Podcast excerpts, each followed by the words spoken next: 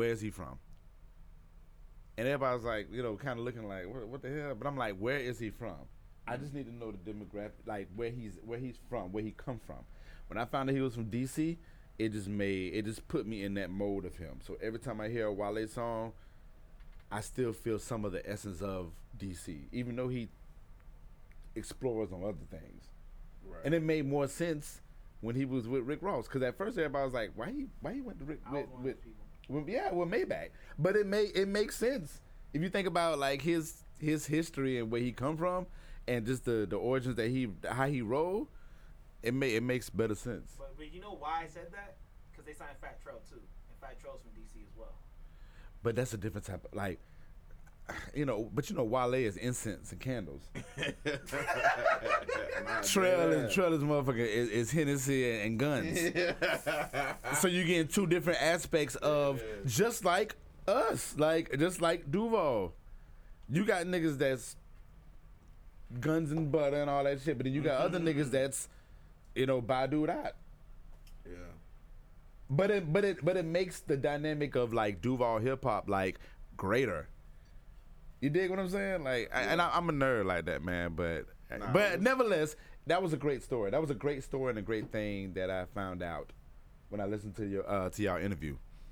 Yeah, man. I thoroughly enjoyed both interviews. Oh, we live. Okay, cool. I mean, I just Are we leaving all this in here? Oh, for sure. Yeah. Okay. Yeah, we can leave it now. All right. Like, first off, Daddy's home.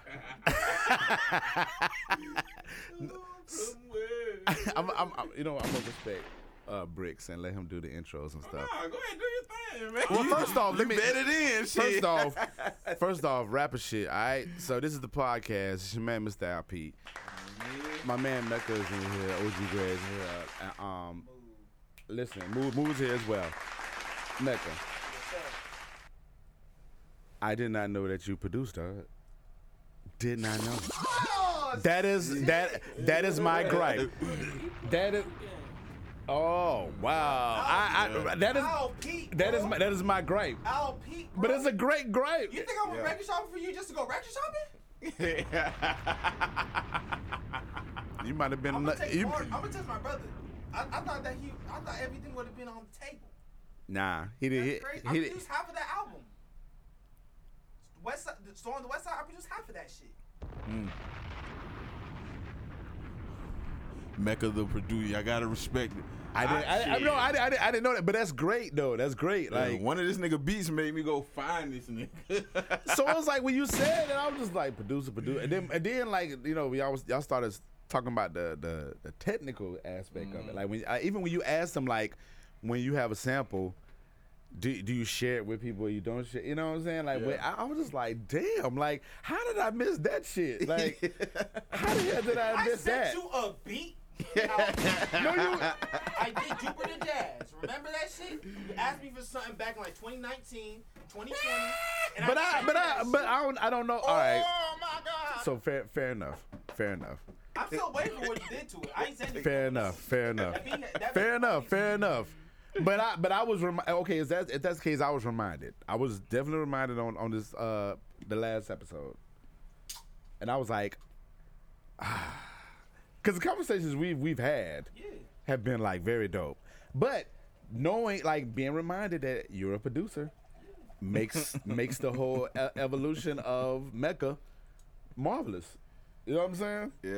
You know what I'm saying? Like, it just, young motherfucker.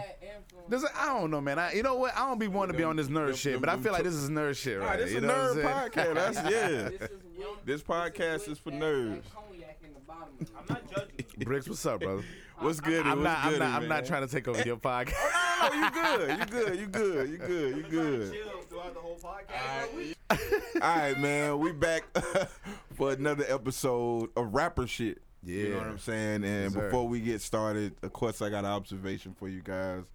I hope I didn't hurt your feelings last week by saying maybe your parents was fucking around because you've been in the hood too long. It's just an observation. Man, nah. That was a great... You know what I mean? That was a great observation. Yeah. Like that was a great one. Yeah. I remember like Cole's in the hood all the way up to about 12, 13. I just be looking around. I'm like, yeah, like 12 is that age, dude. If your parents are... you know, if you're still in the trenches, they just fucking around. Mm-hmm. So another observation is, you know, as far as like my love life and things like that, you know, I don't discriminate. You know, I date every type of black woman there is, you know what I'm saying, whatever size, it's all about the heart, you know. I feel like Badu didn't should be playing right now. Like, I see that thing. I'm about to play on my own post. I'm mad at all these bitches in. But like, I just wanted to say, you know, my and I know I mentioned this back in the past, but when I get a number from a girl, or you know, we moving forward, and she give me, I might go to her place. I call Pizza Hut and I try to order a pizza, and if Pizza Hut's not going there, then I'm not going there. So that is my gift to the bitches in my life. You need to call Pizza Hut, and if they are not delivering pizza to your neighborhood, I am not coming to your neighborhood. Never ever see you behave in this manner. Oh yeah, for sure. Yeah. I will not be set up. You know what I mean? We got a fucking legend in the fucking building.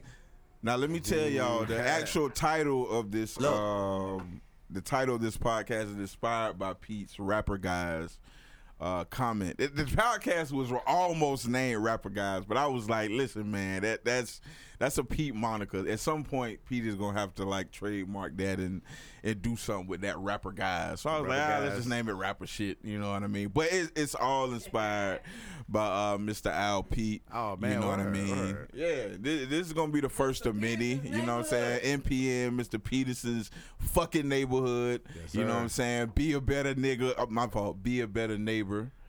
You know what I'm saying? Be a better neighbor. My dog is in big rooms right now. In case they listening, you know what I'm saying? You know. It played out right though. It played out right. It played out correctly. But you know what I mean? But listen, it's still be a better nigga now, no doubt. Yeah. But in certain rooms, it's neighbor. You know what I'm saying? You know what I'm saying? Be a better fucking neighbor. Listen, what's going on, man? Man, listen. You know what I'm saying?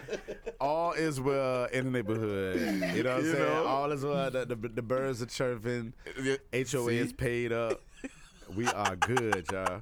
In the neighborhood. What's happening? All is well, though, for real, man. Everything's good, man. No complaints. An honor to be on the show.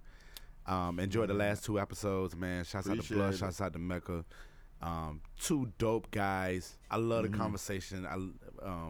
I just been enjoying that, man. I've been really wanting to get back into the rapper guy stuff. You know what I'm saying? Right. So I've been writing a lot, man, and recording a lot. So all is well. And I think you are the perfect, probably the most perfect guest we could have for this show, because that's what it's for. It's for the here's Cartier Cole. Hey, how you doing? Everybody showed up by LP. Listen, man. Everybody who records this podcast probably gonna have 1 to 2 extra people at the most, an extra person. Me and Becca was in this bitch just chilling. You know what I'm saying? I had Bluff. Hey, when I was listening to the episode, I was like, I think Mecca was like, "Yo, I gotta make sure I'm here for Pete joint." Yeah. I heard it too late. And I was going. I should have put like a APB out on everybody. Be like, yeah, I need to pull up, man. We here. We still got plenty of. So we'll make what we can of this episode and circle back around. Everybody, you know what I'm saying, in the building for the legend. You know what I mean? Yes, sir. So like, I just really. This episode sponsored by Cartier Cole. Who bring a fucking pack of cups? Oh, you got Hennessy. Jesus Christ. Yeah, we're going to be... There's going to be a lot of editing to this episode. Hey, man.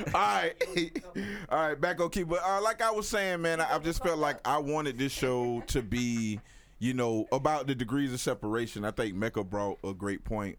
He was saying, man, I got to get some beats from OG Greg. And I was like, yeah, I can introduce you to him. He was like, nigga, I taught that nigga how to make beats. And I'm like, what? Like, and I'm like, damn, like everybody knows like somebody that don't know the other person. Yeah. And I just feel like this show could be like a great bridge for everybody, you know what I'm saying? Like, for everybody to know who everybody is, different shit like that. And I feel like the one of the heads of it, Mr. Al Pete, you were just opening up for Boys the Man, Boys the fucking Man. How was that, bro? That's what I was doing. How was that on the admin side or on the rapper guy side? On the rapper guy side, give us the rapper guy side. I was like, listen, it's gonna be a bunch of aunties out there, so I need to make sure. That was the first thought. I was like, all right, because I asked the people, and shouts out to the crowd, shouts out to the people that put it together. But I was just like, look, y'all want me to rap or y'all want me to DJ? And it was like, nah, we need you to rap. But in my mind, I was like, yo, I'm gonna do half rapping, half DJing. So I'm like, let me captivate this moment like I'm supposed to. But I was like, yo, I need to make sure that I'm like doing the do for all the aunties out there, because it's Boys and Men, Cats Downstairs is opening up too. So I was like, yo, it's gonna be a bunch of aunties out there, and So I mean, that was my mentality. I was like, yo, let me make sure this is as groovy as possible, but at the same time too enforce a lot of MCing that I love to do. Like I you know, if people don't know by now, that's my number one thing I love to do. Outside of everything that I do, you know, DJing, podcasting, journalists, all that. That was actually gonna be one of my questions. Okay. Like, even though I know the answers to a lot of these questions, but I gotta act like I don't. So like, I know you DJ as well as rap, and you have decade plus just. I mean, in the trenches with this stuff, you know what I mean? So, like, at the end of the day, rap comes first on that list. MC is first on that list? Yeah, it is, man. One of my OGs reminded me that everything that I'm doing, music, you have to go back to the music. Go back to the one thing that you love so you can be able to elevate on the other aspects of it. So that's why, and it's funny because before he told me that, that's the mentality that I had. I'm like, I don't care whatever I do. You know, I might be deep in DJing for a couple months, deep in the podcast, whatever the case may be, developing the network, stuff like that. But like, I'm always gonna have to like sit down and get off of 16 to 24 or put a song together. You know what I'm saying? And then once I do that and go through that process, that brings me back to the other elements that I'm working on, and it just makes those stronger. So so the DJing part, like everybody's like, you know, everybody knows me majority for like DJing, but I need people to start understanding like the rap side is definitely fused, you know, infuses the DJing side, everything. Right. Like I go at it from a rapper standpoint. Even with podcasting, it was not hard for me to get into podcasting because I was recording myself when I was rapping. Right. So recording artists. So it was that type of thing. But I just need to embrace that a lot more. And opening up for Boys and Men definitely put me in the bag. Like, because it put me in the back, like, damn, Pete, like that's an accomplishment, man.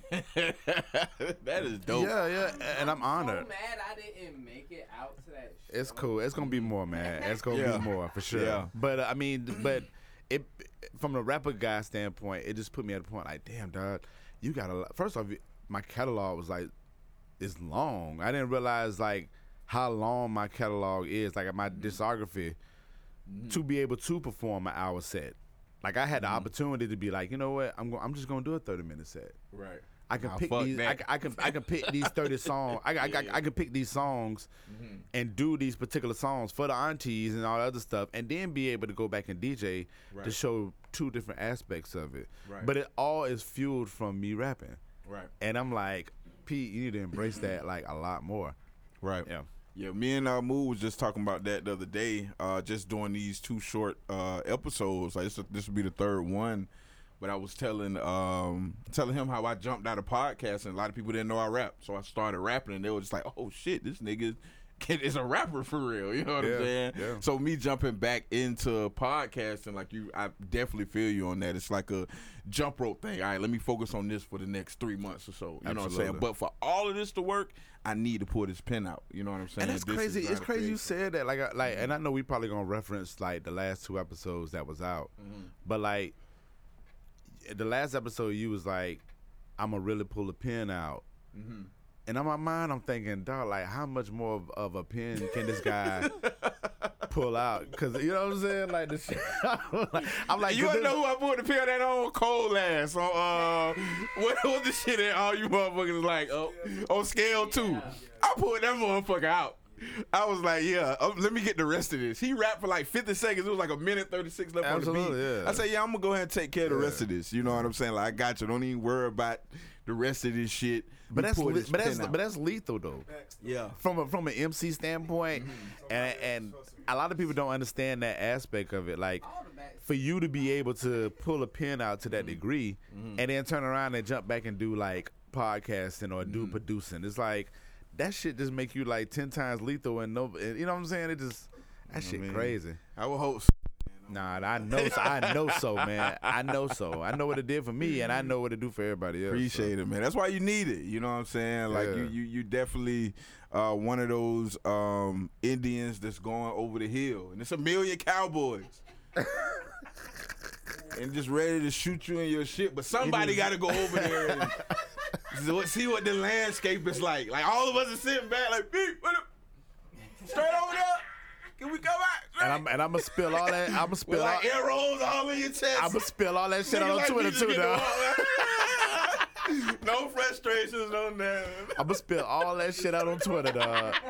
On Twitter, I'm like, over there. Twitter, I'm gonna say. That's what I'm saying. When I get on Twitter and start just talking like random stuff, I'll be like, man, I hope these niggas. All that shit. I'm like, yo, I hope these niggas. All that shit, boy. Cause I'm coming back taking all the arrows out of back of my back.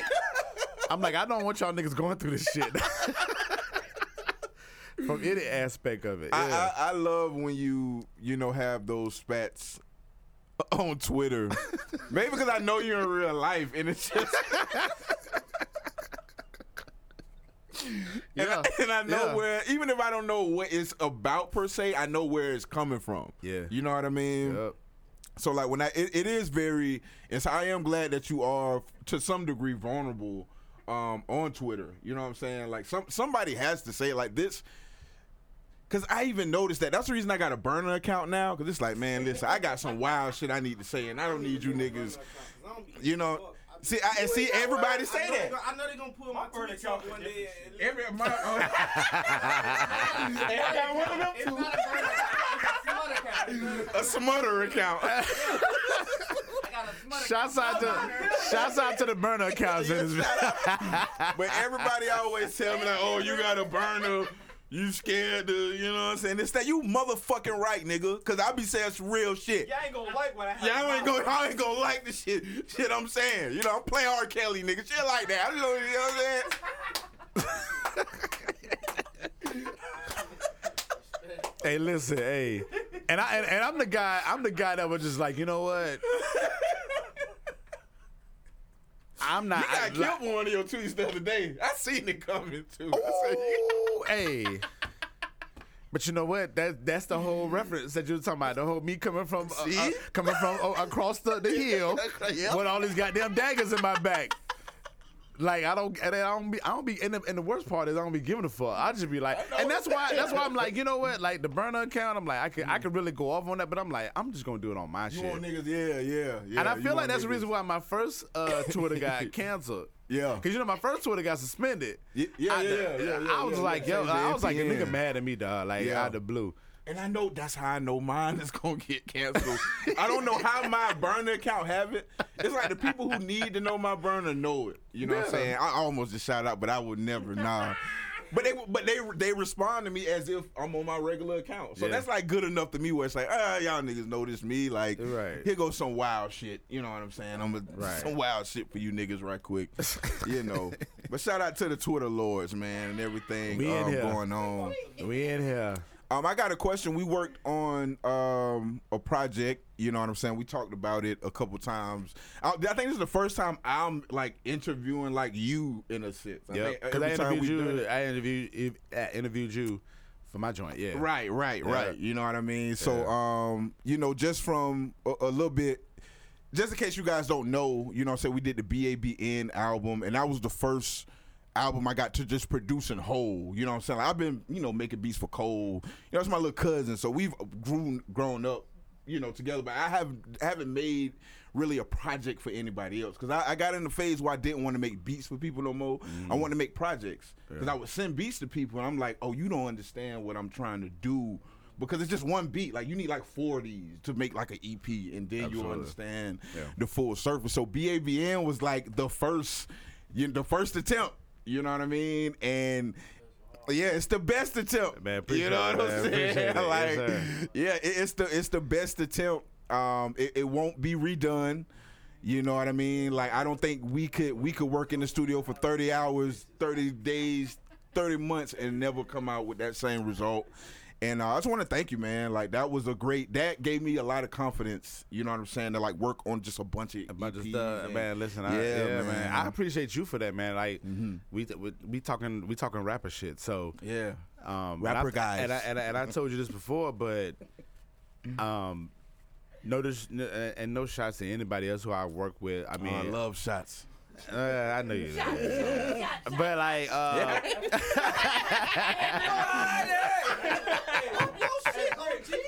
gonna do it all over the editing shit. They gonna be editing in, trust me. Nah, but I mean, but like, for me to be an MC, like, I never had the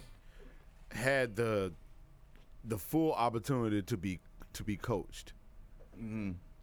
Never had the full opportunity, like, and I think when people get to OG status, mm-hmm. or whatever, people feel like they're uncoachable, or like feel like that I'm like far away from everything. Mm-hmm. Like, I'm on the hill and everybody else is down in the pastures, mm-hmm. and I'm like, nah, nigga. Like, I'm like, we could be all on the hill or all on the pastures, like, mm-hmm.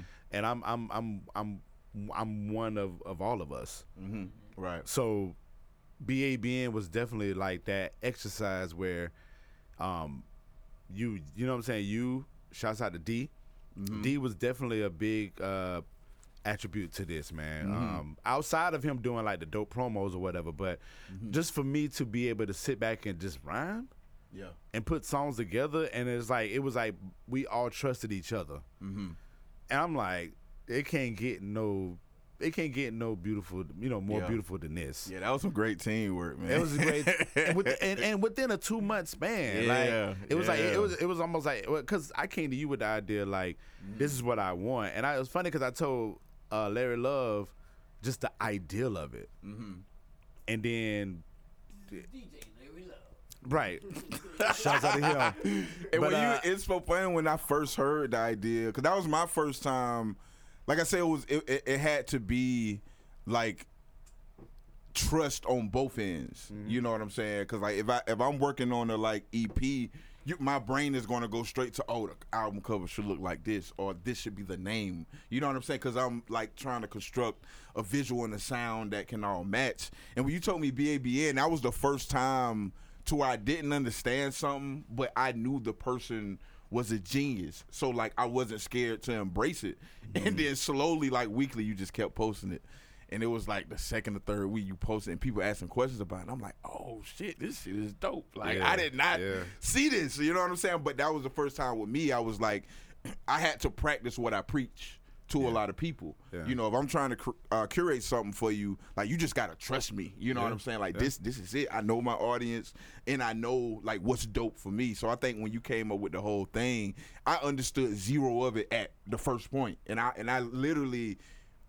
got a hold of it with everybody else, and I'm producing the damn thing. But and I'm just like, oh, this shit is like a real like whole movement. You know what I mean? So let me say this. I mean, to the rapper guys, like, it's okay to be coached, you know what I'm saying? And I remember the first the beat Magic, when like this guy sent a voice memo to my text and was like, yo, I like the cadence, this should be your cadence to this song. Mm-hmm. He said, I'm not, and what was really important to me was when he said, I'm not telling you how to like write it because you're a writer, right? But the cadence should be and I was like, yes. Yeah. And all I did was just dove into that bitch and was just like, it's Al Peter, king of NPN, nice to meet you, let the flow greet you. Like, so, like, I Yeah, like I think about the bigger picture when it comes to a lot of things, and when it comes to the MC aspect of it, working with a producer, you definitely have to have that mindset. Like, look, let me allow this producer to let you know to know who I am, and it just showed me like this guy had been studying me for for a well amount of time, and next thing you know, he's showing me like, look, go with this direction, this, that, and third, and then like I'm letting him know too.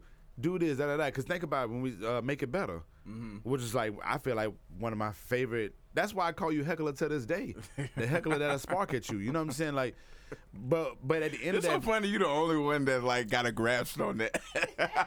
But it makes sense because I'm like Bricks is definitely a heckler-esque type of guy. But it makes perfect sense because the Joker was definitely an intellectual ass guy. So LP. I don't mean to interrupt, but I want to ask you two questions. Okay. So with that being said, was that like your first time being in that setting to where like you were being produced? And in the past, have you been in a position to where you wanted to be produced? From the jump of my career, I've always wanted to be coached. Okay. Oh, I mean, even now, like I tell people all the time, like I play a very great Scottie Pippen. Very great Scottie Pippen. But I got put in positions where I had to be Jordan. And do I care for it as much?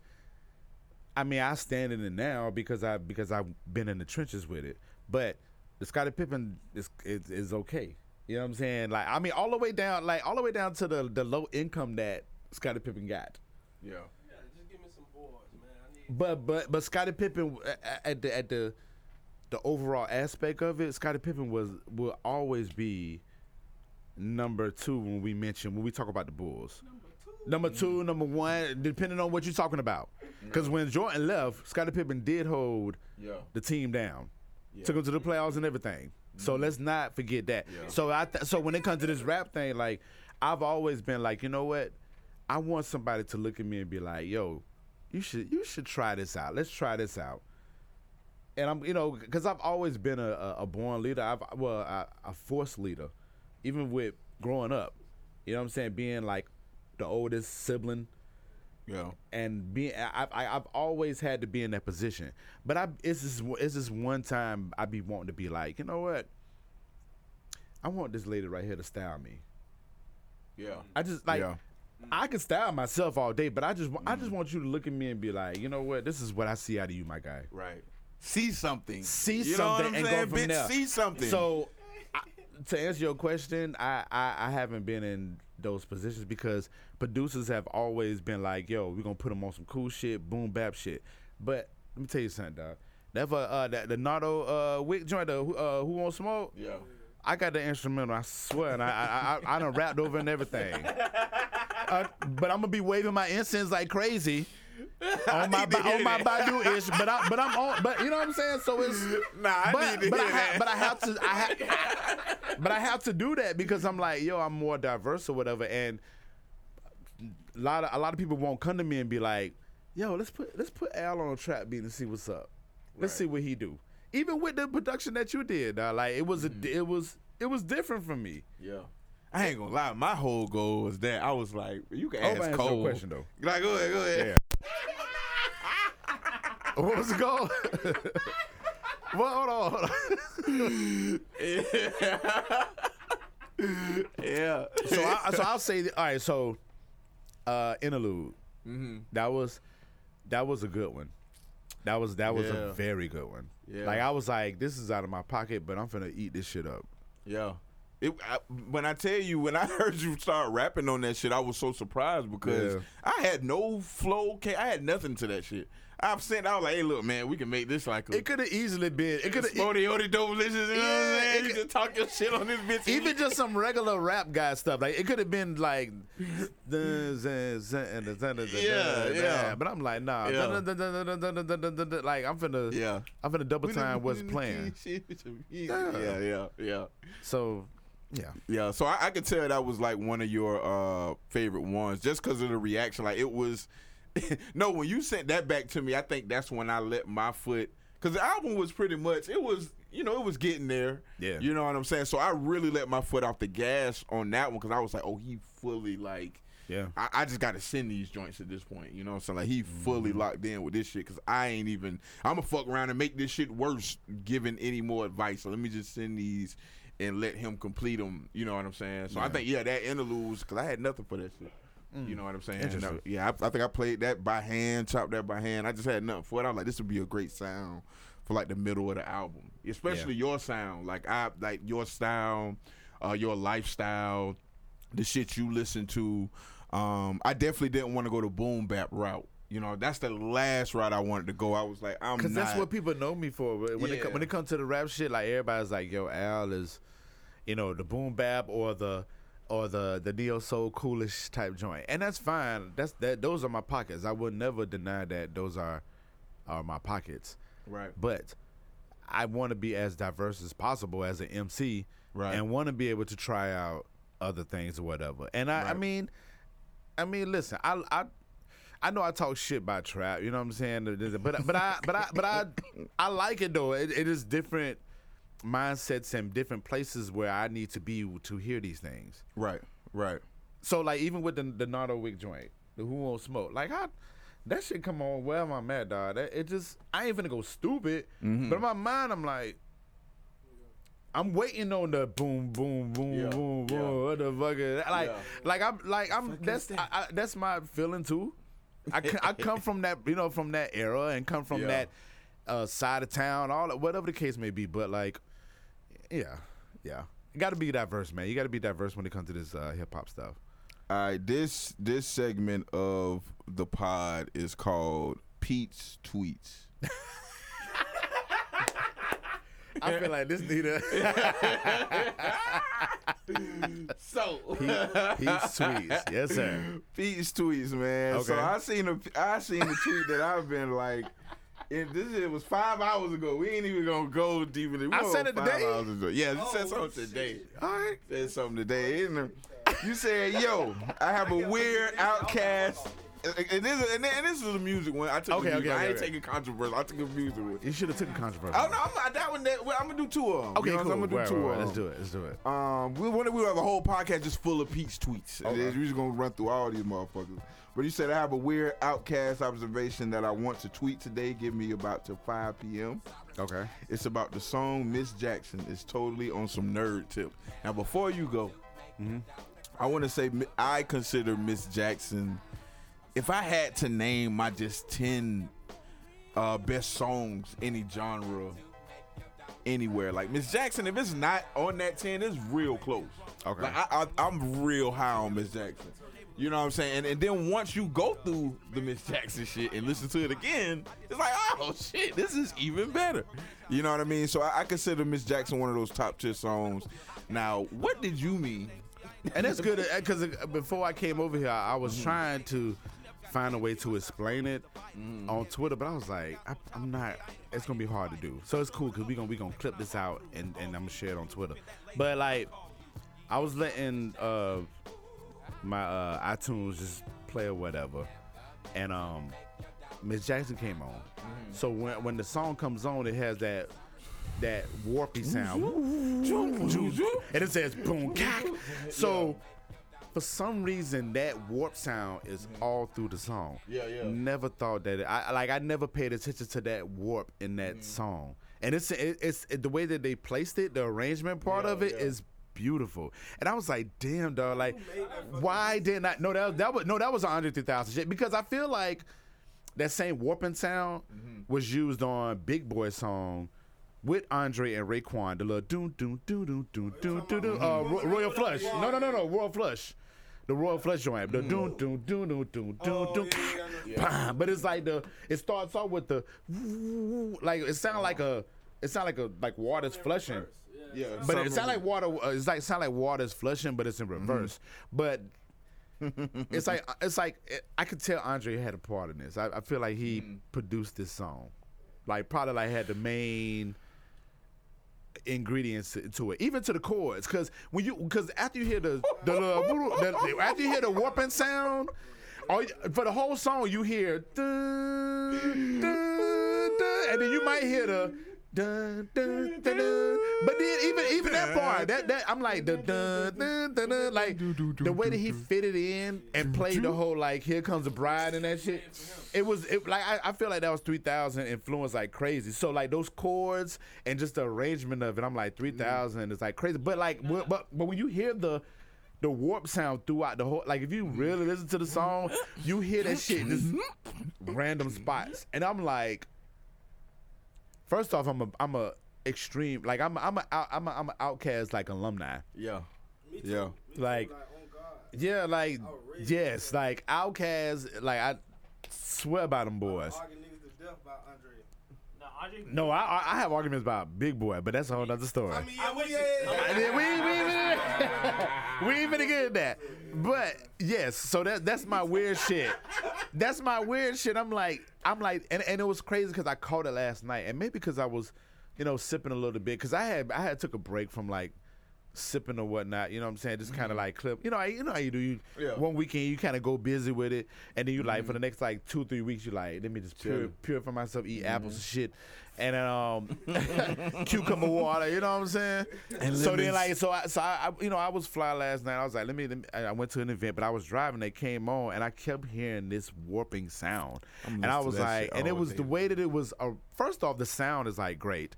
Second off, the way that it was arranged, the way that they put in it, because I was listening to it and it stopped at certain spots, and I was just like, yo, this is crazy for me to just realize this, and I'm like a full-fledged Who got the better part? Like which verse you going with? They totally different and they shouldn't be compared, but we'll do it. Miss Jackson? Yeah. I'm giving it to Big Boi. I'm a baby father, so I'm giving it to Big Boi. It's not even that. It's just it felt like Big Boi. Hold on, what y'all saying here? I felt like Big Boi just got in an argument with his baby mama before he wrote that song. My baby mama, and I felt like and I felt like Andre.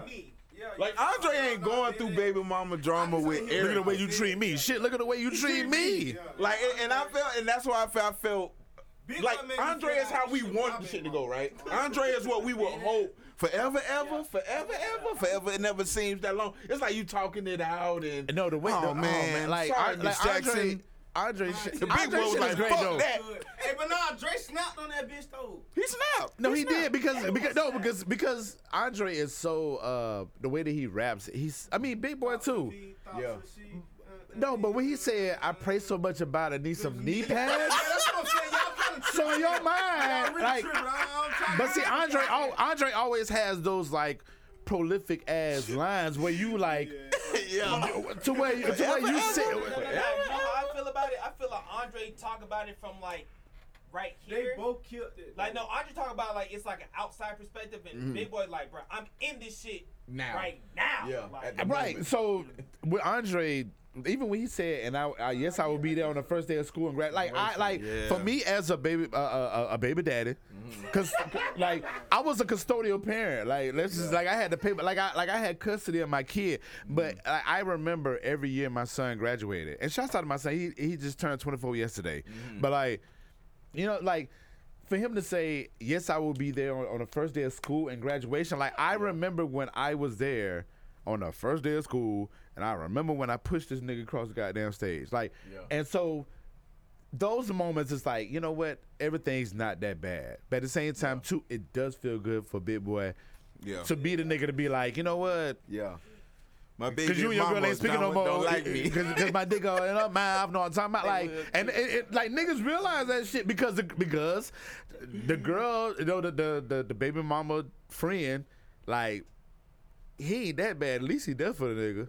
Yeah. Next thing you know, sliding DMs, and next thing you know, it's that. You know what I'm saying? But that's realizations of, like, that's what baby dad, you know, baby fathers go through.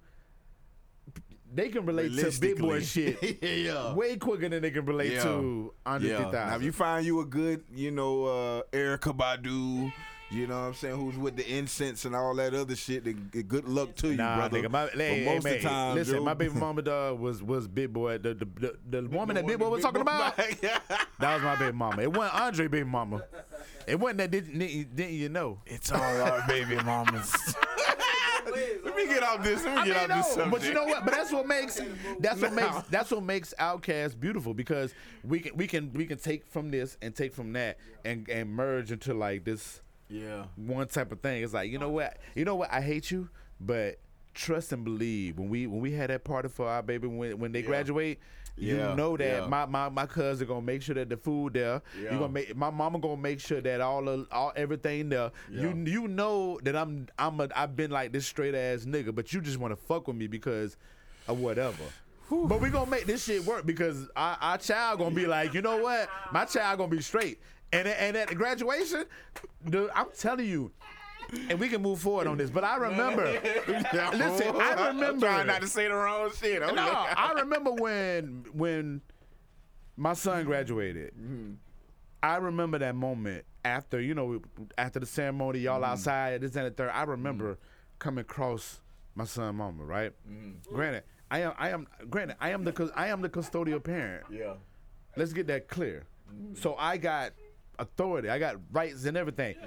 We come across each other, and it wasn't a thank you or it wasn't nothing. But I could tell when the conversation that we had that she knew like our boy is straight. Yeah, and she didn't say congratulations or whatever, thank you. That she ain't saying none of that. But she but she knew every step that this nigga was gonna take. Mm-hmm. That he was gonna be good, and now that we at this point at graduation, and he over here hopping with his homeboys and all that shit, and I'm just sitting back like, fuck, like, cause I had just got my AA degree. He saw me walk with my AA a month before, so it's like when you include all that shit, Miss Jackson was playing in my head like crazy at that moment, and it's like when it comes like when you in a situation like that, like somebody might not say whatever, but I know when we came across, we looked at each other like, you gave me 18 years of hell, but this is the product that we have. Yeah, you don't got to say thank you, nothing like that at all. We good, we rocking. Just make sure we keep that boy out of jail and don't bring that boy. That boy don't bring me no grandkids right now. Please. Nah, that's. I'm glad I was able to get to that resolution with mine, like earlier, and because it could have went 18 years. You know what I'm saying? It really could have, but it didn't. You know what I'm saying? It definitely met a middle ground, and. I don't know. I think the moment of like a peace tree, the olive branch with me and my baby mama was what she like. She just called me out the blue one day, and I used to get always defensive just saying her name on the thing. Oh, like, absolutely, we argue, you know what I'm saying? Like, I cringe. So I answer the same way every time, like, hello. And like the women in my life know how I answer the phone is like, oh, okay, you busy right now. I can't hide it. Have I answered the phone? You know exactly what I'm doing. If I got time, so I'm like, hello. Right. And she said, hey, I heard your album, man. You pretty good. Like, I knew you always working on music, but you pretty good, man. Like, I was like, damn, appreciate it. She was like, that's all I wanted. She was like, that's all I wanted. I was like, what? See, I called everybody. I was like, bro, probably my mama just called me. I don't give a fuck about it. Hey, that's why that shit was just breaking news, because that nigga has never answered the phone like that for me. Yeah. This nigga my whole life. I'm hearing this story. I need people to understand how serious that is. You know what I'm saying? Like for your kid's mom or even an ex. You know what I'm saying? Or even a friend that you don't have, when they call you and acknowledge you on something that they really kind of threw a lot of dismay on. You know what I'm saying? So it's like it's like halfway you like, I'ma shine on them. Right. But at the same time, too, it's like, you know what? Like, this person understands where I'm at and what I'm doing. Right. So we just going to let it stay. Right. And instead of making it, making it. You know what I'm saying? And we even just what you've been through, that person knows. You know what I mean? You think about it when you young, you know what I'm saying? Like, you young and young-minded. You don't have to be young age, young-minded. Yeah. Because, you know, when you get into, I don't care if you're 40 or 50 years old, when you get into a situation or a relationship, y'all at infant stage, y'all at elementary stage. Right. Like, think about when you were elementary and you met that person, you know what I'm saying? You met your homeboy that you cool with now. Like, y'all wasn't smoking weed in elementary, but y'all smoking weed in high school. Y'all know how to maneuver through it. So that's what I'm saying. So it's one of those type of situations. It's like, ma'am, you knew what time it was. Yeah. Right. you just didn't allow me to be that person. Right, right. Yeah, I had a special, I mean, you know, we can't, because I don't want to get in, you know what I'm saying, this, somebody might get in trouble in this motherfucker baby from mama Baby Mama comment. You know what I'm saying? But we had a special moment, you know what I'm saying, on the phone, you know what I mean? And like, we both cried type shit. It was that type of moment. And I don't know, I guess that's just when I realized, man, it's like, damn, like, I don't know why we seek such an approval. Maybe because it's like, look, I'm this girl dad. Like, you need to think I'm a good person. Like, I need you to think I'm a good person, my nigga. Like, even though I don't give a fuck. You know what? Not even think. I need you to know. Right. I need you to know that. Like, I'm displaying all of this shit. Right. I'm doing like, that. Do you think I'm just sitting here rhyming? Well, actually, I'm rhyming because I love it. But. Right. You are giving me a lot of substance for me to make my rhyme 10 times better. And I'm going to be out here talking like, you know, like, shit, boy.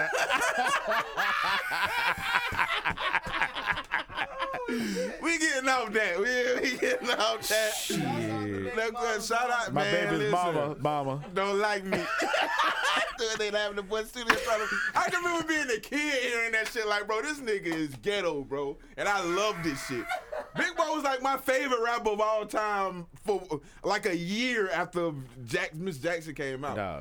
And I didn't understand what Andre was doing. I think say I disconnect the cable and turn the lights out. Do you understand? Like, baby, not a paycheck. Private school, daycare, shit, medical bills. I pay that. Man, come on. That's what I'm saying. That nigga wasn't rhyming. That nigga was crying, bro. That nigga was crying loud. My lawyer, stay down, nigga. What? She had fish fry for the cookout, but the child brother, I ain't bite it, despite it. He ain't rhyming in no like real cadence for real. Like he just like going. Had fish fry, cookout, the child brother, I ain't invited. That nigga said that. And then Andre come and be like, me and your daughter got this thing going on. We say it's for me love. Like, we say it's full grown. Like, no, we not thinking about that. We feel this. You know what? We not thinking about that. We thinking about, like, Andre took us to the pastures. Yeah. And it was great and it was lovely, but I can relate to Big Boi. So Andre said that's for off in the bitch. I swear to God, because the road Big Boi was going. Yeah. Big Boi, Yeah. Yeah, Andre said today. Andre prevented a lot of crashes. Absolutely. Shit, look at the way you treat me, nigga. Right, for real. Look at the way you treat me. For real. Andre can write that verse that he did. Yeah, right. But that's Andre character, like the diversity of OutKast. Like, I think people just be like, yo, this is a great melody, this is a great song. But I'm like, if we break down OutKast like how we supposed to, it makes. I said it on Twitter. Mm-hmm. Are you going to that Twitter? The second tweet that I did? Hold on. No, because somebody said The Love Below was do we feel like it's overrated and da. Oh, and I was like, yeah.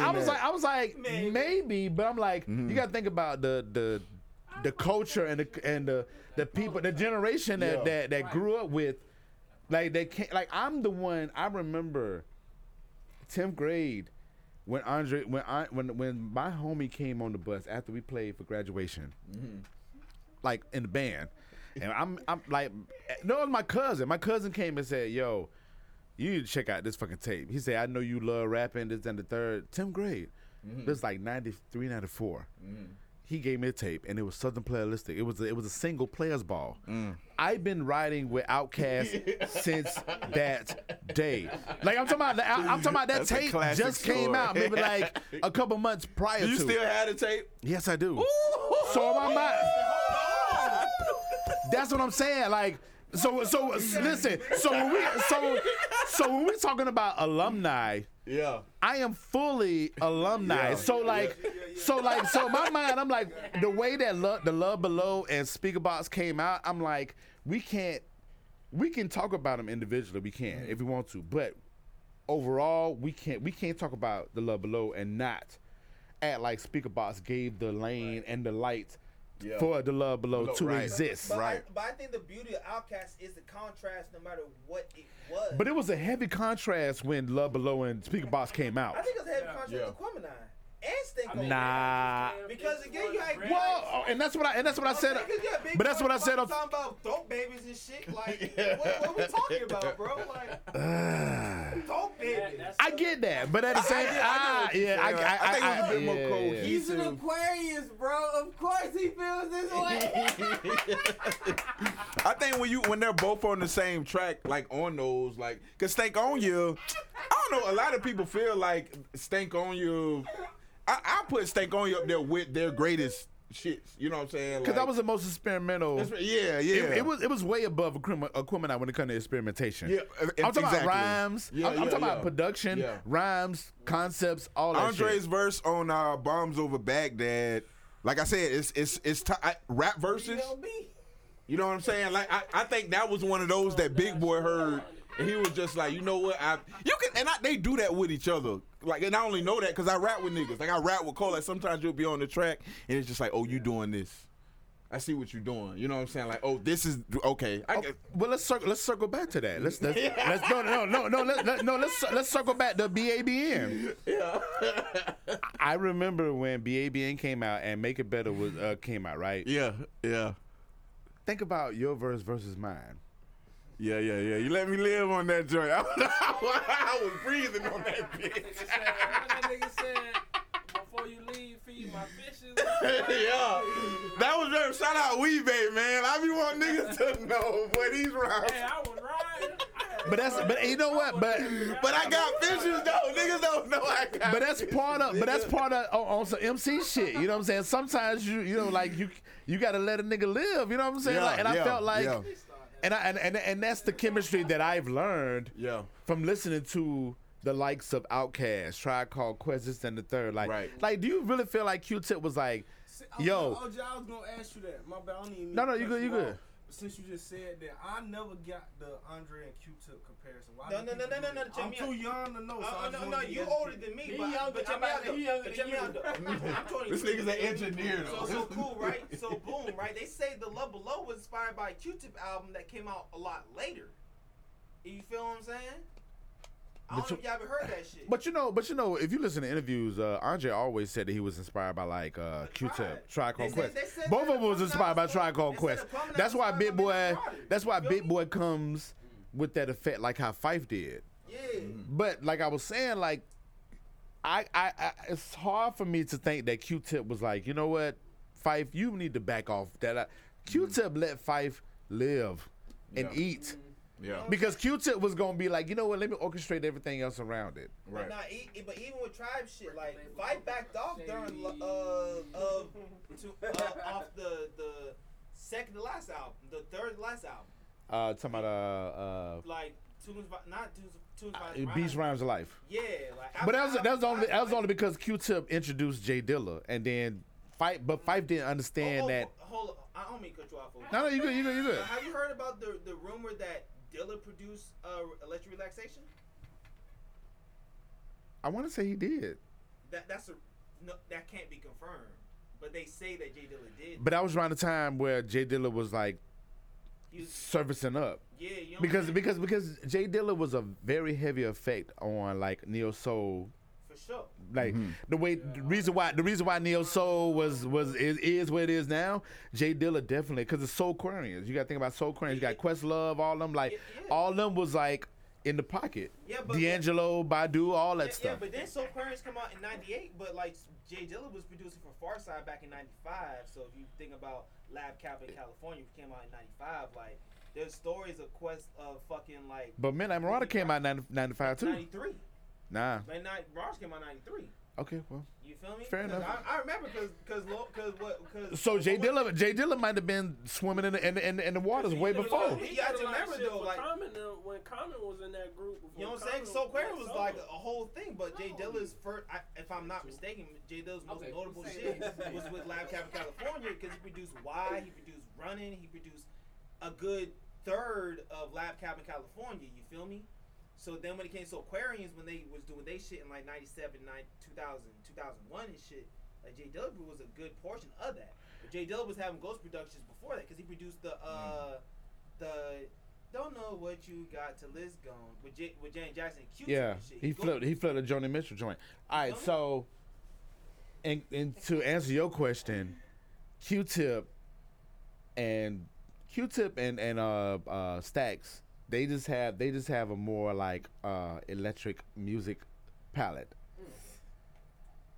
It's nothing to take away from Big Boi, because Big Boi got that ear too. Mm-hmm. Big Boi, but he a street nigga. He just in the street, like, so he can pick that. But like when you have a Q-Tip and an Andre 3000, they coming from everywhere.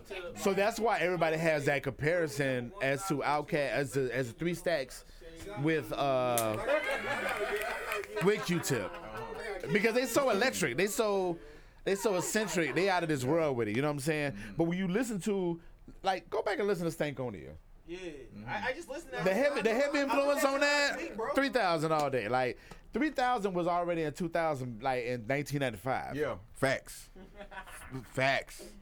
But it took a Big Boi to let an Andre live. Yeah, yeah. And that, I think that's why when you listen to a song in '98, Aquemini. Mm-hmm. Like, pay your fucking beeper bill, like, you know, like that type of Big Boi, and then the turnaround and he say, and then Andre takes us into like this world, like like when you listen to the music, it warps into like this world when the second verse comes in, it's so peaceful, and he comes in. The other day, Susan Sue had a partner named Sasha Thumper. Like he over here talking like this what I want, this what I want it to be. Yeah. But Big Boi like this is Big Boi like, that nigga say I ain't got no time for this shit. Yeah. I really want to cut you, but this a dude.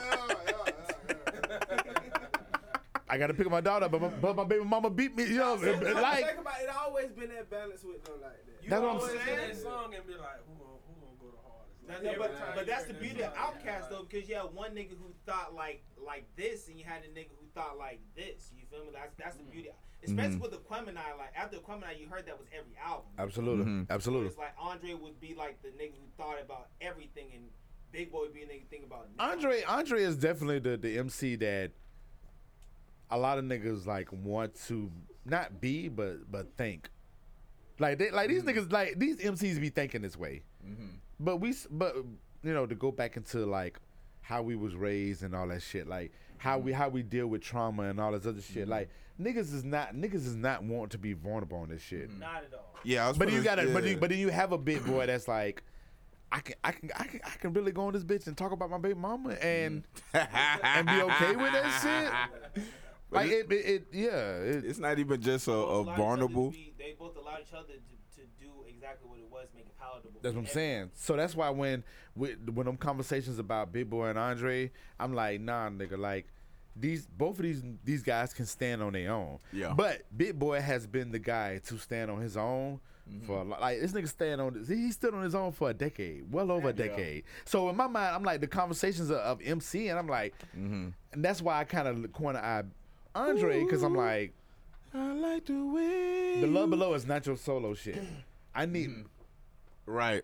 I'll even challenge you don't get the full experience of even the Aquemini and all them OutKast albums without Big Boi. Big Boi brought the funk, he brought the player shit, like he brought the pimp shit, like to the table. When you think about those OutKast albums, it's heavily, that's like, for Andre to be able to go in those waters and like Andre, you know what, and this and made it better. Listen, let's just be realistic about this shit, right?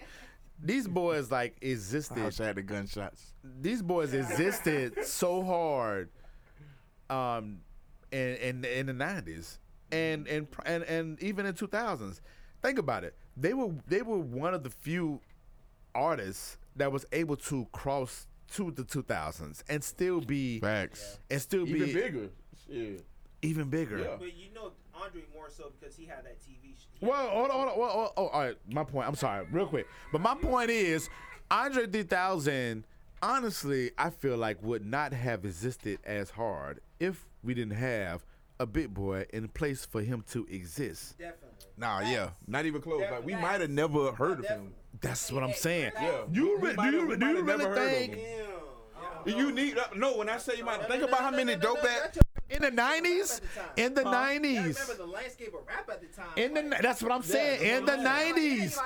In the 90s. We're talking about the 90s, dog. We're talking about like nobody wasn't trying to hit no motherfucker like an Andre S type of guy. Yeah. Big Boi was Big Boi. Like you had Big Boi, you could automatically like pinpoint him to a Bun B. Yeah. Like if we're gonna talk about any artist that would exist in the 90s, Bun B, and then after Bun B, Scarface. Yeah. Big Boi, good in there. In there, yeah. He in there like Swimmer, but all the shit that he was doing on Aquemini in 98. Mm-hmm. You know it's him and niggas. Them New York niggas was like, them niggas be like, man, I don't know about it. Like, in the climate, like you made a point, like the climate of OutKast being in that shit, Andre really would not exist as hard as it was. But even if you think about it, like even coming from Southern Playalistic, like Andre going from Southern Playalistic to ATLians, you feel me? When he started doing what Andre does, it's like, bro, like. Mm-hmm. And no other rapper was not doing that. Right. You know, it's the contrast though. You feel me? Because it's like, bro, like night exists with day. You feel me? So it's absolutely, kind of like absolutely. Andre made it palatable for niggas to listen to Andre. I don't get it, but I can feel where you're coming from. But that's what makes that's what makes Andre 3000 so special as a MC. He's an anomaly. As an MC, as a musician, that's what makes him special because he was able to flourish in that shit. But we are not going to sit here. Now, I know y'all not going, but I'm talking. I know all the people here know what the business is, but to the two. Live now. I want to let you know that. No, it's cool. Listen, we are not going to sit here and act like Andre would have existed comfortably in the situation that he's in from an MC standpoint. Nah. I don't care if it was the 90s. I don't care if it was 2000s. Andre, like, and I respect Andre with all my heart. I respect him to death. Yeah. But when we on that rhyming shit and we on that MC shit, Big Boi has definitely came through. And I do not understand why Big Boi does not get the credibility that he gets as an MC because he has carried that bitch and he has studied the game and he has done what he was supposed to do as an MC in that shit.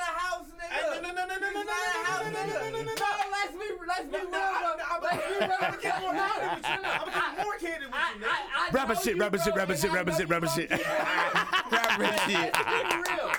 Big Boi has not got the credit that he has got.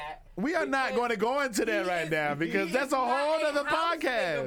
He's not a house nigga, bro. I have an uncle that looks exactly like Big Boi, bro. He looks exactly like Martin, bro. And like this nigga will never. Yo, I gotta see what this live talking about. Let me see these niggas. The prospect that 3 Stacks has got, bro. Like, if had these niggas been the same skin complexion, we'll be having a completely different. No. You know why? You know why I say that? You know why I say what I say? It's because Andre 3000 is more acceptable to people who don't look like us because of how he talks about what he talks about. Absolutely. You feel me? Because I agree with that. Big Boi has never not been Big Boi. Big Boi has been consistent from 94 till now. You feel me? To now, yeah. That's what I'm saying. Yeah. He's going to speak the blackest of the black, and Andre's going to speak the most understandable of understandable. That's the thing. They actually had the whole spectrum covered, bro. But that's the thing, though. Andre didn't say everything. Andre said it in a way that people don't get. So because people don't get it, it sounds more intellectual. Mm-hmm. And you know what I'm saying? You know how people say, oh, you talk black. Because you might sound more, quote-unquote, ignorant. But no, it's just because of how he said it. Mm-hmm. Because most people don't get it. Mm-hmm. White people are like, oh, I don't get this off top. He must be an intelligent Negro. Like, that's what it is. I get that. I get that. You feel me? I'm with you, bro. I'm with you. What's the other tweet? What's the other tweet? We got a whole list. Yeah. Yo, I tried to say that. Hey, listen. That was the liquor talking. No, that's no liquor talking. That's real ass shit y'all talking. Thoughts are sober. You know what I'm saying? You say that's what I meant. That's right. Yeah. Let's keep it a stack. 3 stacks, bitch. I love that stack, boy. What the fuck you talking about? 16 is one of the greatest verses ever. 16 ain't enough. I mean, it was nice. Yeah, it was all right. I don't know. I'm gonna go greatest with. And I'm a big Andre fan. He got way better verses than that. I feel. 16 ain't enough. He kind of came out of retirement on that line. Yeah. Niggas ain't see him coming on that. Yeah. But my favorite verse from Big Boi. Boring. Oh, what was this tweet at? Ooh, that's the first rap song I love. Boris Brown. That's like the first rap song I love. Outside of fucking Driving Me Wild by Common. Shouts out to Fredro the God. He said Mecca. Hey, what's good, nigga? Yeah. They crewing this bitch. You find another a tweet? Pete's tweets. Pete's tweet. I had it, man. Nigga, my phone. Yo, this shit need to be a. This shit be a segment. Like, yeah, Pete. I want to make a jingle on that shit. Hey, it be like, yeah, we finna go to peace tweets. Peace tweets. Oh, peace, but that's ultimately my vision. I'm with it, Pete. Hey, yo, what's up, Al P? Let's do it. Let's do it. The white boy got this shit, meanwhile, and then they'll cut to some other shit. They'll say some shit. So that's the same thing. Peace tweets. Peace tweets. Boom. now y'all really give me something to go on Twitter and be like, let me really get this shit off. Peace tweets. Now I do have a this is probably a little bit more it looks like just an observation from you, but it's a little off music. All right. You say, I used to say that if I disappeared that people would suffer with things, but the realization is folks will move on with life.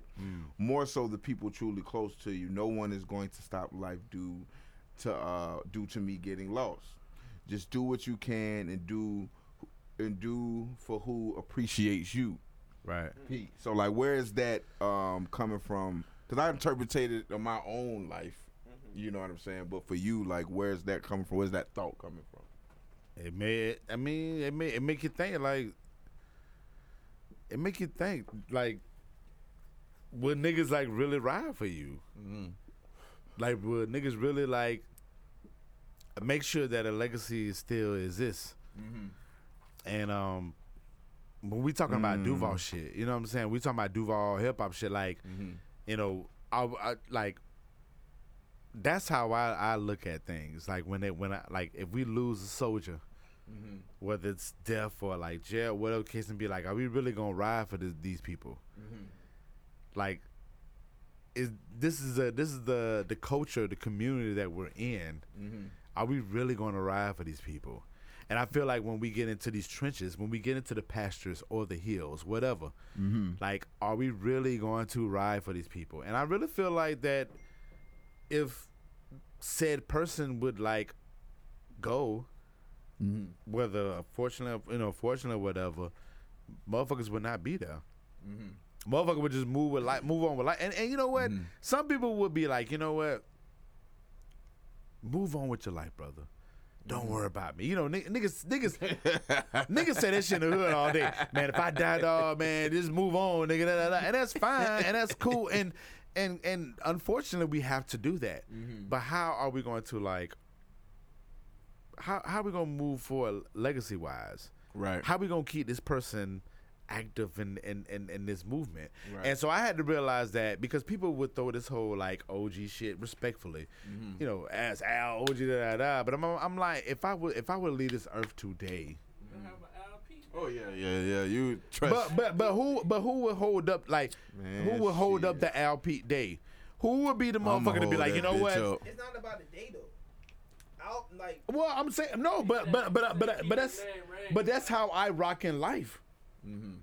If we gonna say if we gonna say September 16th is gonna be the day that hip hop and Duval created. January 1st, I'm at y'all niggas next, like, what we doing for September 16th next year? Yeah. That's what I'm talking about. Like I'm talking about the admin side of keeping that shit going. Granted, you can keep it in your heart. Right. You could do songs, you can shout me out, this, that, and da-da-da. Yeah. And that's fine, and I would love that, but, like... Really fight for, like, a street name, you know what I'm saying, to really get changed. Or, like, you know how many creeks around here, like... Who the fuck is Lim Turner? Like, you know...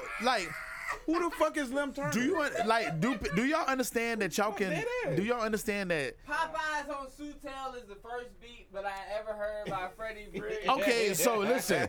So hey, hold on. But on some real shit. On some real shit. If unfortunately, if you leave. You have every right to like petition from Popeyes to whatever street it is, like a quarter of a mile, to say we're gonna block this part off, and this gonna be Freddie Bricks Parkway. Right. Yeah, but you gotta go through. But you gotta go through the logistic shit. Right. And who's gonna do that? And who's going to do that? Yeah. Yeah. And that's the part that I'm like, I have to tell myself. I hate that I have to tell myself this often. I'm like, you know what, Pete. You've done some great things. People think that you like the greatest thing on this earth, and this, that, and third. And I appreciate that. But I have to, but the way that the climate is right now, if I was to leave right now, I really feel like niggas just be like, oh, Al Pete was like it would be Al Pete was great when he did da da da da what I did for them. Right. Not for what I stood for. Not for the culture, none of that shit. It'll be, they'll be pulling from, okay, well, Al did this for me, or Al did that for me. Pulling up verses and it won't be on some like this unreleased Pete verse dropping. Hey, check me out. Next Thursday. Like you know what I'm saying? Like who? On some, hold on, on some real shit. But like, I would love to like come to you, like even you, brother, come in here in a day and just like drop 10 verses. If some unfortunate shit happened to me, you have those rights and be like, you know what, I'm like, oh, I'm putting this would be that. Yes, sir. And I can trust in you to do that. But do I trust some people that might be around me to do that? I don't know. They haven't shown me that. Do I trust the community to do that? Oh my God, I don't think so. Yeah, because niggas don't simply appreciate me in that manner. And I'm not saying they gotta like ride coats and shit, but it just. Like, yeah, niggas just be talking. And I'm like, you know what I'm saying? Like, it's that shit. But check me out, though, right? Because, again, I'm a little bit younger, right? So my biggest thing is, like, because if niggas be passing away and shit or die, get killed, all the other shit, I think the biggest thing is, like, letting, like, the legacy that you was letting off, I'm going to be a living embodiment of what your teachings were. Kind of like how people deal with Peyton Locke. You feel me? Like people, I don't know. I ain't know Peyton Locke as well as everybody, right? But it's niggas close. It's niggas that been riding with Peyton Locke like crazy, and they still ain't doing the work that he did. But is there any one person that is? To my thoughts, no. So now that is a tragedy. Well, I'm talking about the people that's close that was so called close to this nigga. You know what I'm saying? Because my biggest thing is kind of like, let's say, because again, LP, I don't know you as well as everyone else in this room, right? But I appreciate you, not based on what you did for me, but based on your status and what you've done for other people. Right. That's why I appreciate it.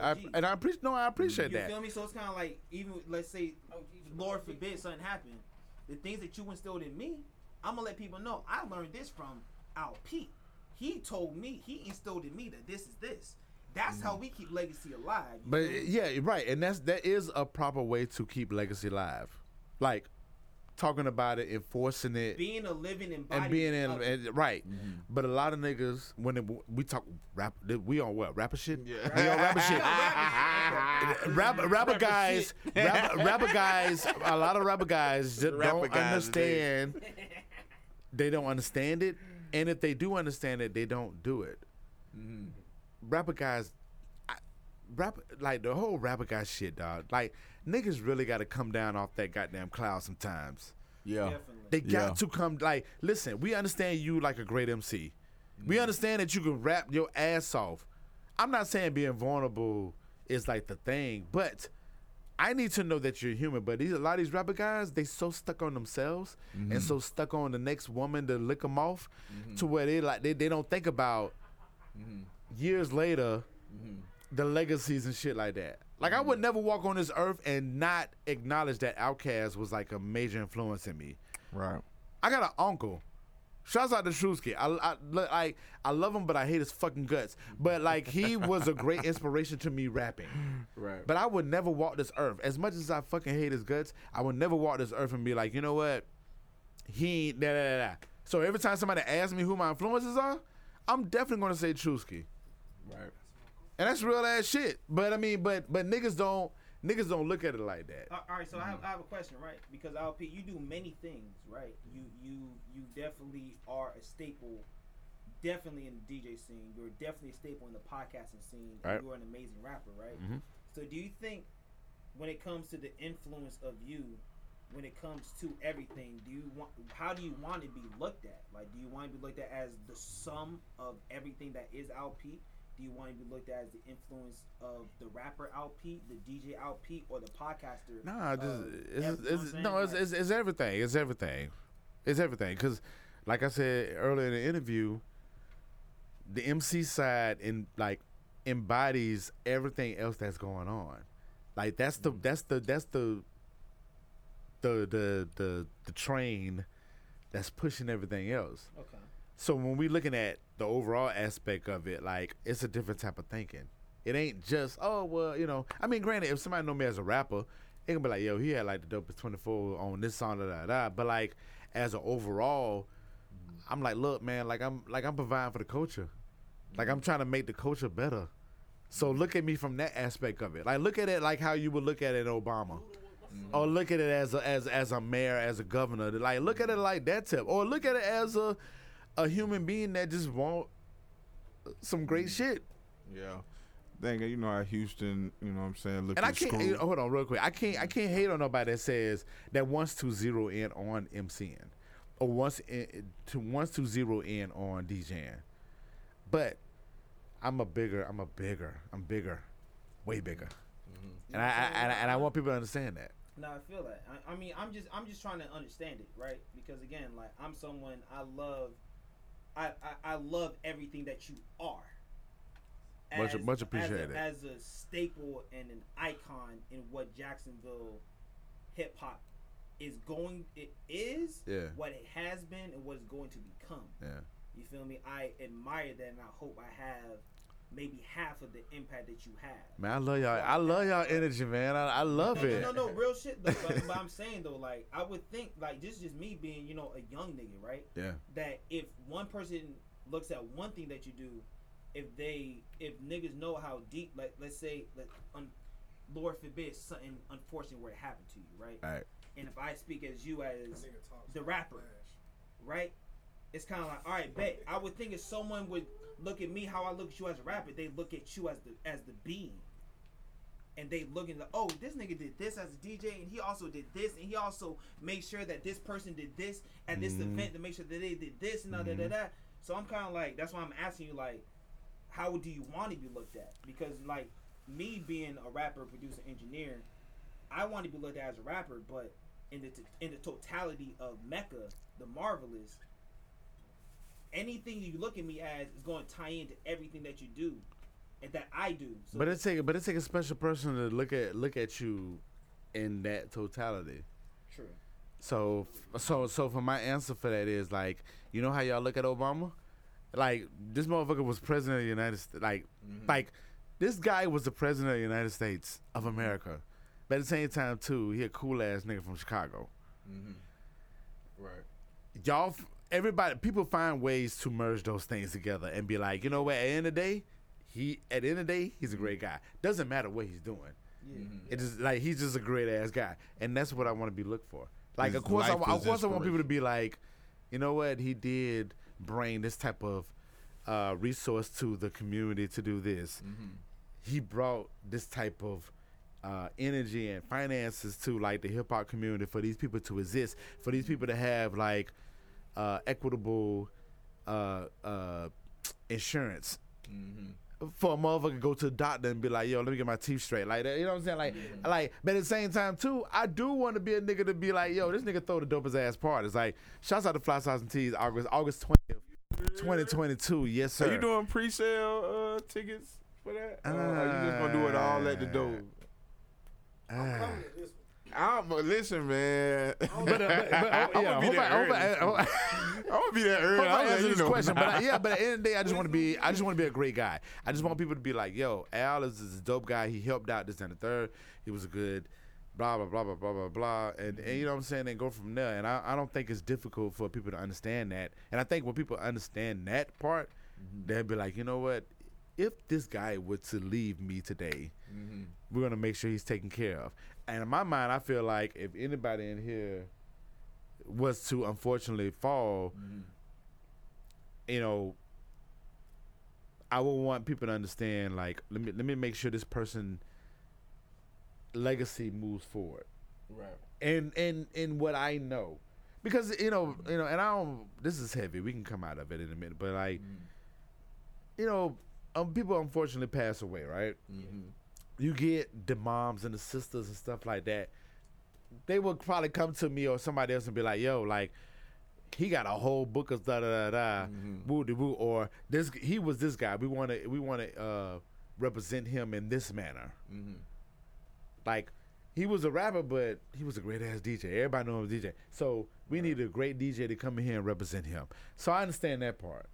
But at the end of the day, like, I want to make sure that all y'all legacies, because I feel like each one of y'all are deemed to have a great legacy in the world, not just Duval, in the world.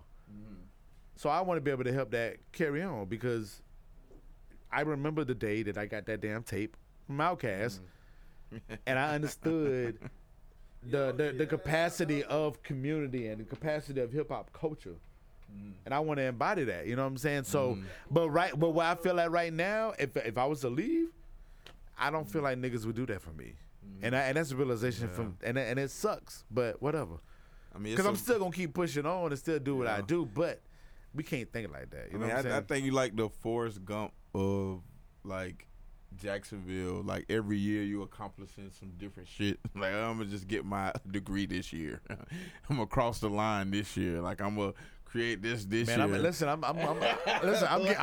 back to school in August, man. Fall. I'm finna get my master's. I think your legacy is definitely gonna be bright. I mean, I think it's just I just think you in the middle of it right now. Like you chasing right now, you reaching right now, like you accomplishing goals. So maybe when you just sit back and have those thoughts of your own, you know what I'm saying, mortality. Am I saying that right? Is it mortality? Yeah, mortality. Yeah, your own mortality is just like, oh, damn, like, is this going to count for something? Like, is this going to stand for something? You know what I'm saying? And trust. But, you know, you reserve the right, you know what I'm saying, to, like, what's up, my boy? Shout out to B. What's up, bro? Shout out to B, man. Just walking in the building. A new reduced lunch will be released tomorrow. We're talking about DJ Envy, another DJ. You know his wife said. Yeah. Why? Yeah, man. It was tragic. Yeah, it was very tragic. All right, so you already know what I'm going to get to. You know what I'm saying? Top 5, man. Now I want 2 5 listens out of you. We can brainstorm. 2 5, but I want like a Duval overall top 5 list, kind of dead or alive. Just the history that you know. Give us that. Put us on game. Like these are the 5 people. You know what I'm saying? No order. You know what I'm saying? And then I want you to give us like your current 5. Top 5. Okay. Yeah, them guys, them rappers. You know what I mean? All right. Second draw. Top 5 Duval MCs, correct? Yeah. Rest in peace, Peyton Locke, definitely. It's them Peyton Locke. Oh, I gotta hear this shit. It's a top 5 Pete. I wanna hear. Peyton Locke. All right, so Peyton Locke. And I won't get offended. No, we good. Number 1, Cartier Cole. He made that very clear. I won't get offended when I'm listening very close, nigga. He made that very clear. You want some Red Bull? Let me see, top 5. So Peyton Locke for sure. The I Give. I Give is like definitely on that list. And this the first list. This the Duval list. This the Duval list. Yeah. Yeah. Peyton Locke, I Give. Damn. Hold on. All right. It's real quick. So are we talking about just battle rap. I was just like MC in regards to like albums and because that's it's gonna be more. No, it's not. It's different. It's different because all right, so I'll put out. So they going on how you feel, bro. Right? I feel all right. So Flash, Flash, I would definitely put him on a list, mm-hmm. but I respectfully want Flash to do more, mm-hmm. i.e., have a solo album. Right. I need to see. Mm-hmm. and that's the technical part I was talking about. Yeah. Yeah. But for the sake of the show, I definitely put Flash on there. Mm-hmm. But like an overall Duval aspect of it, mm-hmm. I would love to see Flash do a tad bit more, which he will get into at some point. He was in here earlier today. Yeah, he will. Like good 7 beats from me. So. Yeah, well, I'm gonna check him out now at Love Culture. But so Flash. So I would put Flash. Mm-hmm. So that's 3. Bricks, I'm gonna put you on there. Oh shit! I'm gonna put you on there.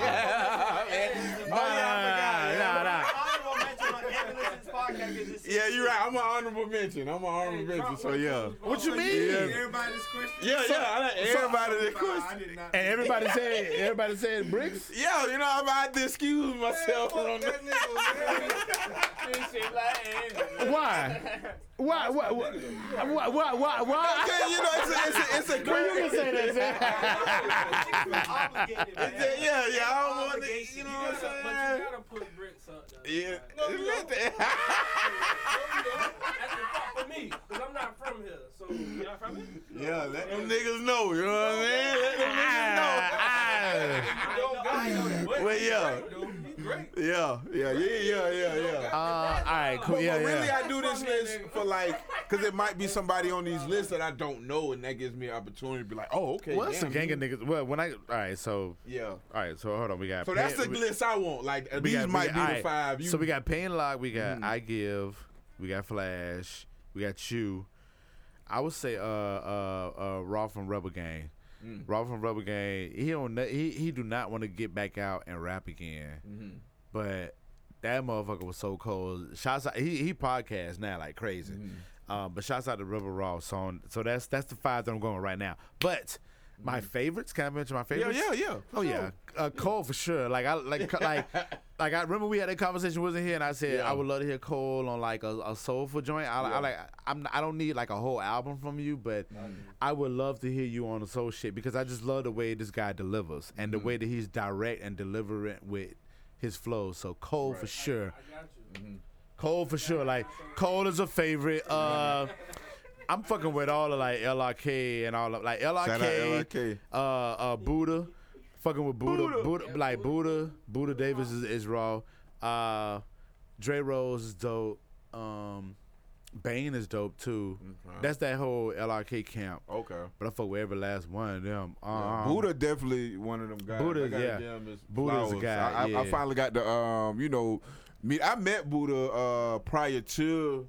Me, kicking it with y'all, what was that, 2 weeks ago? Yeah. But, when Buddha's just one of them guys, every time I hear a verse, I'm just always impressed, and he's rapping so aggressive. And I'm just like, damn. But it's cool to have those conversations with them type of guys that to see them from the other aspect of it. Right. Let me see. I'm trying to think. Like, JK, my man JK. Mm-hmm. Shouts out JK. Yeah, JK is dope.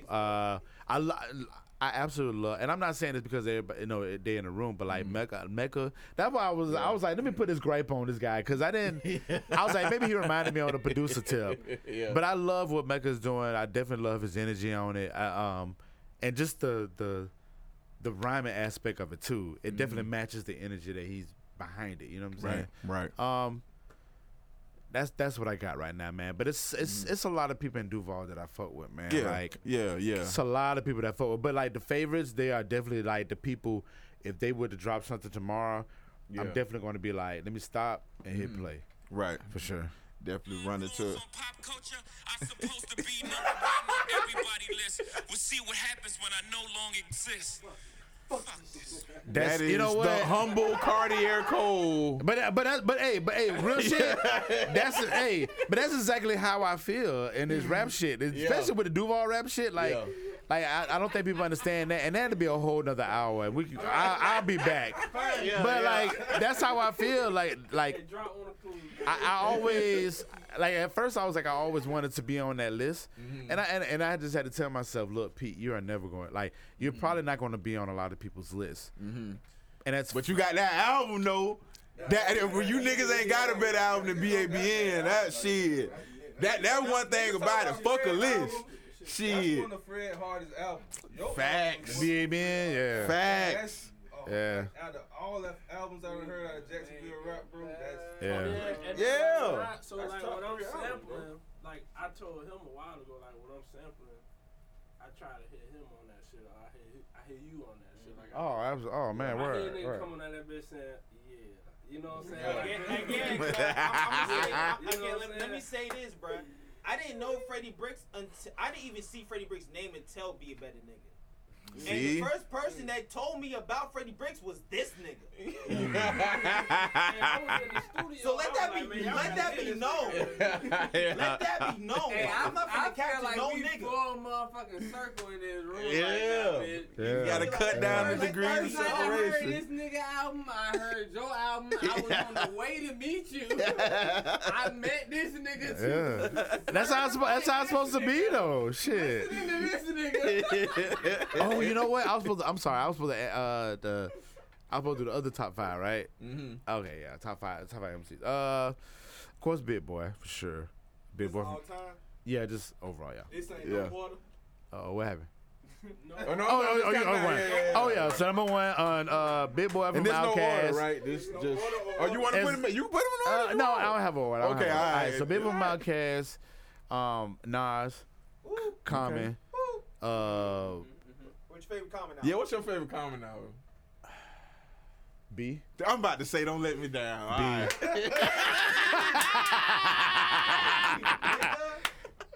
right. Yeah. Top three albums all time, nigga. Yeah, so, all right, hold on. So, let's say Big Boi, Nas, Common, Ice Cube. And Cube, that one. Ice Cube. And it's crazy because Black Thought and Fonte are like juggling number five. Ooh, yeah. That's a different list. Yeah. Fonte is that nigga, though. Fonte is underrated. Yeah. Fonte always juggles the number five spot.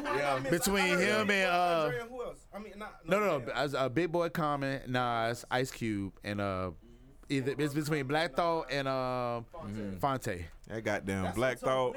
Black Thought is a black dog. That goddamn Black Thought. When Black Thought jumped on goddamn Funk Flex shit. I ain't gonna lie, Fonte rap with one of the best niggas on earth though, and stood his ground. He killing that soulful shit. And that's Elzai. On the soulful shit, when you slow it down, you gotta listen to him. Mm-hmm. It ain't a lot of niggas who you gonna say you gotta listen to. Yeah.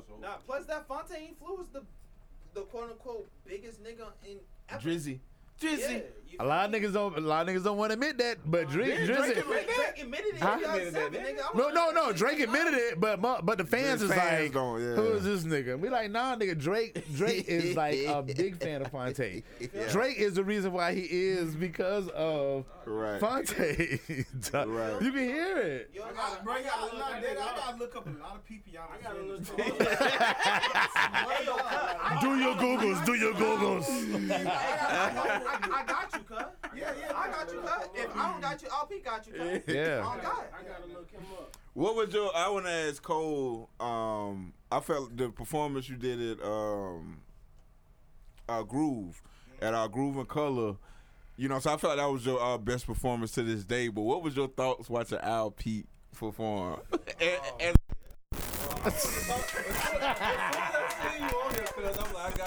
Oh man! Nah, dead ass. It was like watching a magician for real. Like I for real there got to see like what an MC was that day. You know what I'm saying? Because I think I had just I performed before you, right?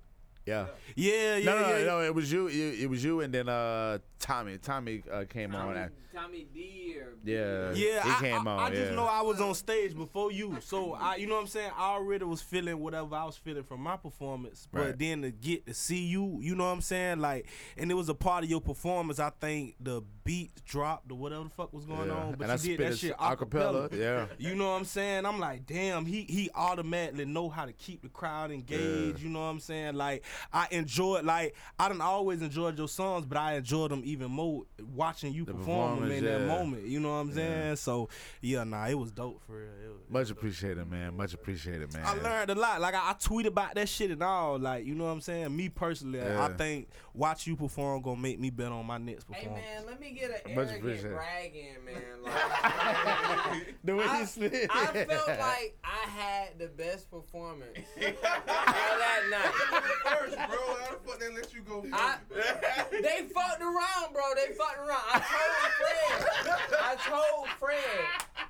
He made me go from kendo stick to lightsaber, bitch. I was like, you can't even touch this shit with whatever the fuck you got. Like a bar. Like, that is a bar, actually. Yeah. Please, somebody use it. Because, I got you. Because I rap, but I don't rap. But yeah, bro. Like honestly, after performing, you was the next person that I was like, yeah, that shit was good. How did they even let this happen, bro? I feel really bad for not being at that show. Cause I was my homework. My bad. I feel pretty bad. It's gonna be more though. I really feel like this. No. Fuck that shit. I'm gonna let y'all finish. But LP, I was blown away by Al Pete's performance. Like I've seen Al Pete in the studio working on podcasts and shit. I've listened to Be a Better Nigga, but never have I ever been at an Al Pete performance and just been like, bro, why y'all didn't tell me this nigga was showing up tonight, bro? Like, you should have went directly after me, bro. And then we could have all gone home. Like, bro, like that performance, bro, like I'm in the crowd as a fan who's like, have I heard this song or have I not heard this song? A lot of the songs that I performed was not from like it. You know, I did 2 songs for B.A.B.N, but everything else was like old stuff. Yeah, bro, I was like, I'm like, I don't know if this song is out or not, but like, Pete is on fucking fire right now, bro. The follow-up. Like, who even knows that this nigga's on fire, bro? Oh, it's done? What the fuck is it coming? It has to come now because I performed and all that shit. This nigga playing in y'all face, bro. He's playing in y'all motherfucking face, bro. I'm actually ready to work on 3, like, for sure. Like, he got that motherfucking fire. I'm done. He got that motherfucking fire, bro. Pete keep that shit tucked, bro. Hey, LP, I gotta talk to you after this shit, bro. Yes, all right, so this part 1, you know what I'm saying? We gotta pack up and get to this Love Culture joint. I ain't even get into like the equipment and like all the nerdy shit. Oh man, you know wow, okay, yeah. We gonna get into some nerdy shit. You know what I'm saying? And you making beats and shit now. Like people don't even know you producing this shit right now. You know what I mean? Yeah, you know what I'm saying? See? You know that? See? Yo, and that's the thing. I in my mind, I know how to, I feel like I'm fluid as hell with, like, chopping samples for sure. Yeah. But the drum part, like, maybe it's because my ears aren't trained to that degree. I'm an audio engineer, so my ears are trained to hear certain things, but like from a producer standpoint, I'm like, man. I don't know if these all the niggas I done heard who making beats. If you making beats, the way you know how to feel your way through a track, bro, you gonna get better. That's all I do. I feel my way through that bitch. You in control of that but not just that, but LP gonna have a different ear because he DJs. Mm-hmm. So his ear and I think that's the part else that gives me the up on it. Like it gives me you know how you want that shit. So it's like, cause like when it comes to you producing, I'm not even worried. Because, nigga, as a DJ, you know what niggas want to hear regardless, nigga. Yeah. And you know what you want to say. All right, so y'all know how you go on Walmart and on the ethnic aisle, they got the, like, they got the, they got the Adobe all seasoning, and then on like the regular seasoning aisle, the best you gon' the most like encompassing shit you gonna get is Lowry's, bro. Al Pete is Adobe, bro. Like or whatever they call that shit, bro. He the all season on that the you can put on, that you can put on the chicken, the seafood, the vegetables, and everything, bro. And this shit is gonna taste better, bro.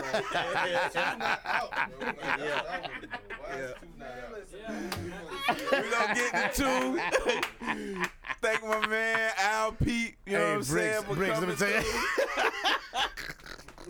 Niggers. Hey, well, listen. My man, the Burger King had sound on the plane. Niggers! Hey, on the real somebody's though, laughing like hell right now listening to this. On the for real. Like, for real. On the real, though, Bricks, thank you so much for having me on here, man. Sure, man. We're going to do a part two, part three. However much I need to be on here, man. But these are the conversations that I want to hear. And these are the things that a coach need to hear. So it's been great, man. And the fact that, like, everybody's in here, and we just vibing like this shit is like awesome, man. Yeah. So other rappers who come up, I don't, you know what I'm saying? I don't know if people gonna show rapper up like guys, this. Rapper guys, I need you to calm down. I need you to understand it's okay to be a human. Like you don't have to be like this overly ass. Flash to turn up though. We need niggas like Flash to turn up. Flash gonna turn. I'm telling y'all, I'm finna put that battery in.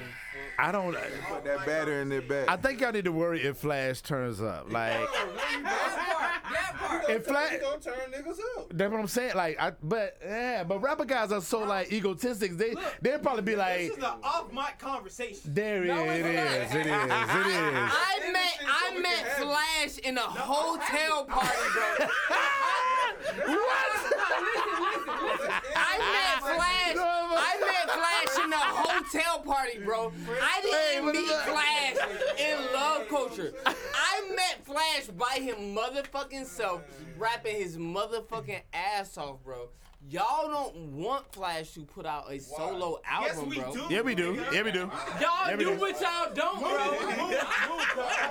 Hold up. As a nigga who's patiently waiting on Three Stacks to drop an album, y'all don't want Flash to drop a solo. If Flash dropped before Three Stacks, bro, I'm the end of the rapper shit. Welcome to Antichrist. This is the end of the rapper shit podcast. We be stopping this shit right now. Welcome to Antichrist, bitch.